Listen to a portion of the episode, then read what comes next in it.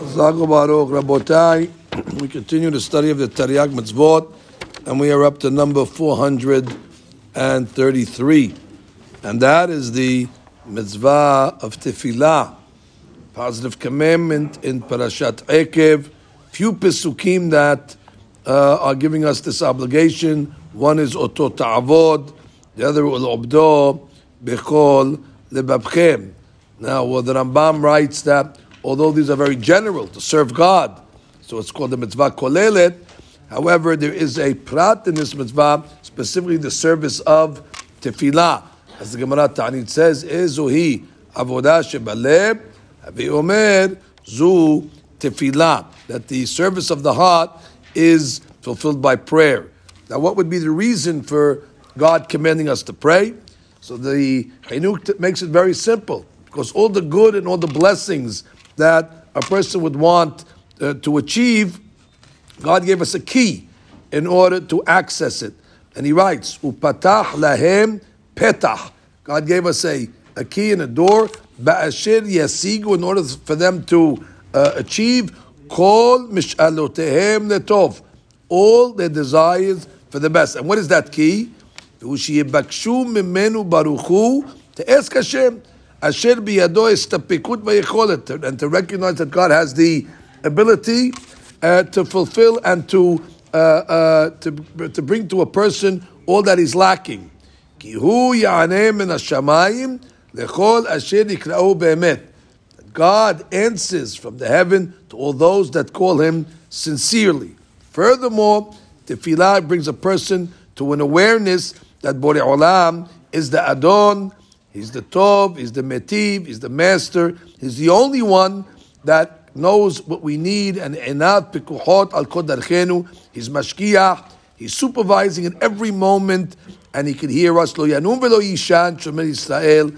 He protects us at every moment.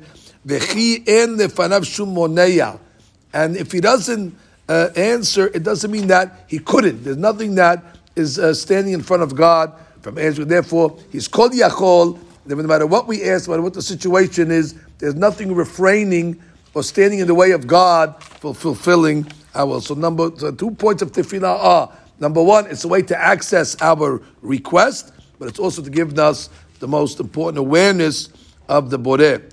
From the Torah law, there is no time uh, that the Torah fixes to pray. And therefore Harambam writes in his Hibur, mitzvah palel bechol yom. So therefore, you have a mitzvah to pray every day. Then Ramban attacks the Rambam and says, well, if the Torah doesn't give us a time to pray, so then where did you get to pray once a day? Maybe it's once a week. Maybe it's once a year. Maybe it's once in a lifetime.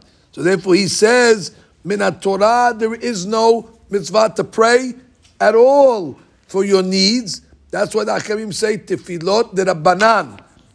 But what do we do with all? The Ramban understands it's only talking about when a person is in dire straits and has a trouble that he's going through and a crisis, whether it's the individual or the sibur, then already be'etzara, it's a mitzvah to call out to God. But regularly, if it, there's no etzara according to the Ramban, there is no mitzvah. So because we have a fantastic machloket lishunim over here in the gathering of Tefillah. Harambamot, the regular tefillot that we make every day, even shelo be'etzara, at least one of them will be considered mitzvah deoraita. The Rambam will say, no, none of those are deoraita. They're all derabanan. God forbid if there's a crisis and a person turns to God be'etzara, then already, uh, then he'll fulfill the mitzvah.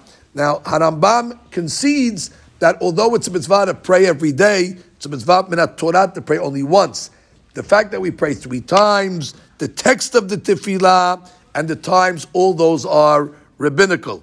And uh, that's why Hakamim established, let's say a person is in sakana, and he can't pray because of the situation, so they gave him a short version, like the Gemara Berachot says, Sorche Amecha Yisrael Mirubin, just so he could fulfill his uh, minimal obligation ben Torah.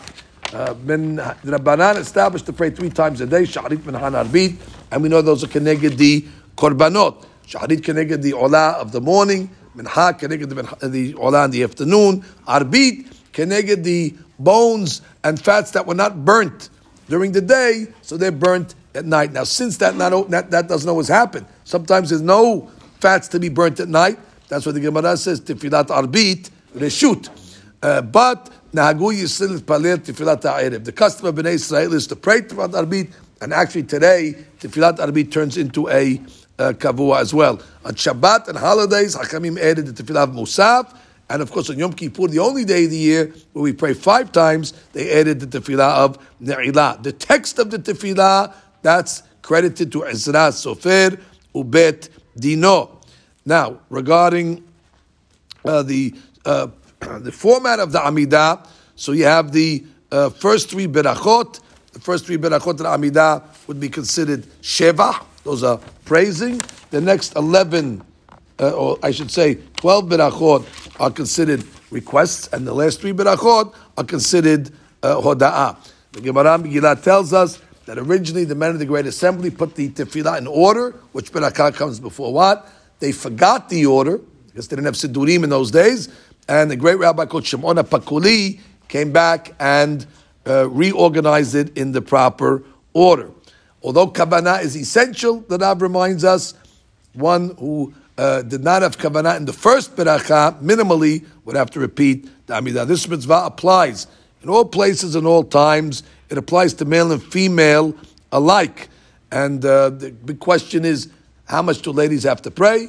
According to Hacham ben Sion, at least, ladies should pray Shahrit, and they should pray Minha, and if they want to pray Arbit, they could pray Arbit as well uh, somebody transgresses this, and he went, according to Harambam, a full day without praying, uh, one day without any tefillah, he has transgressed this uh, uh, mitzvah asem in Torah.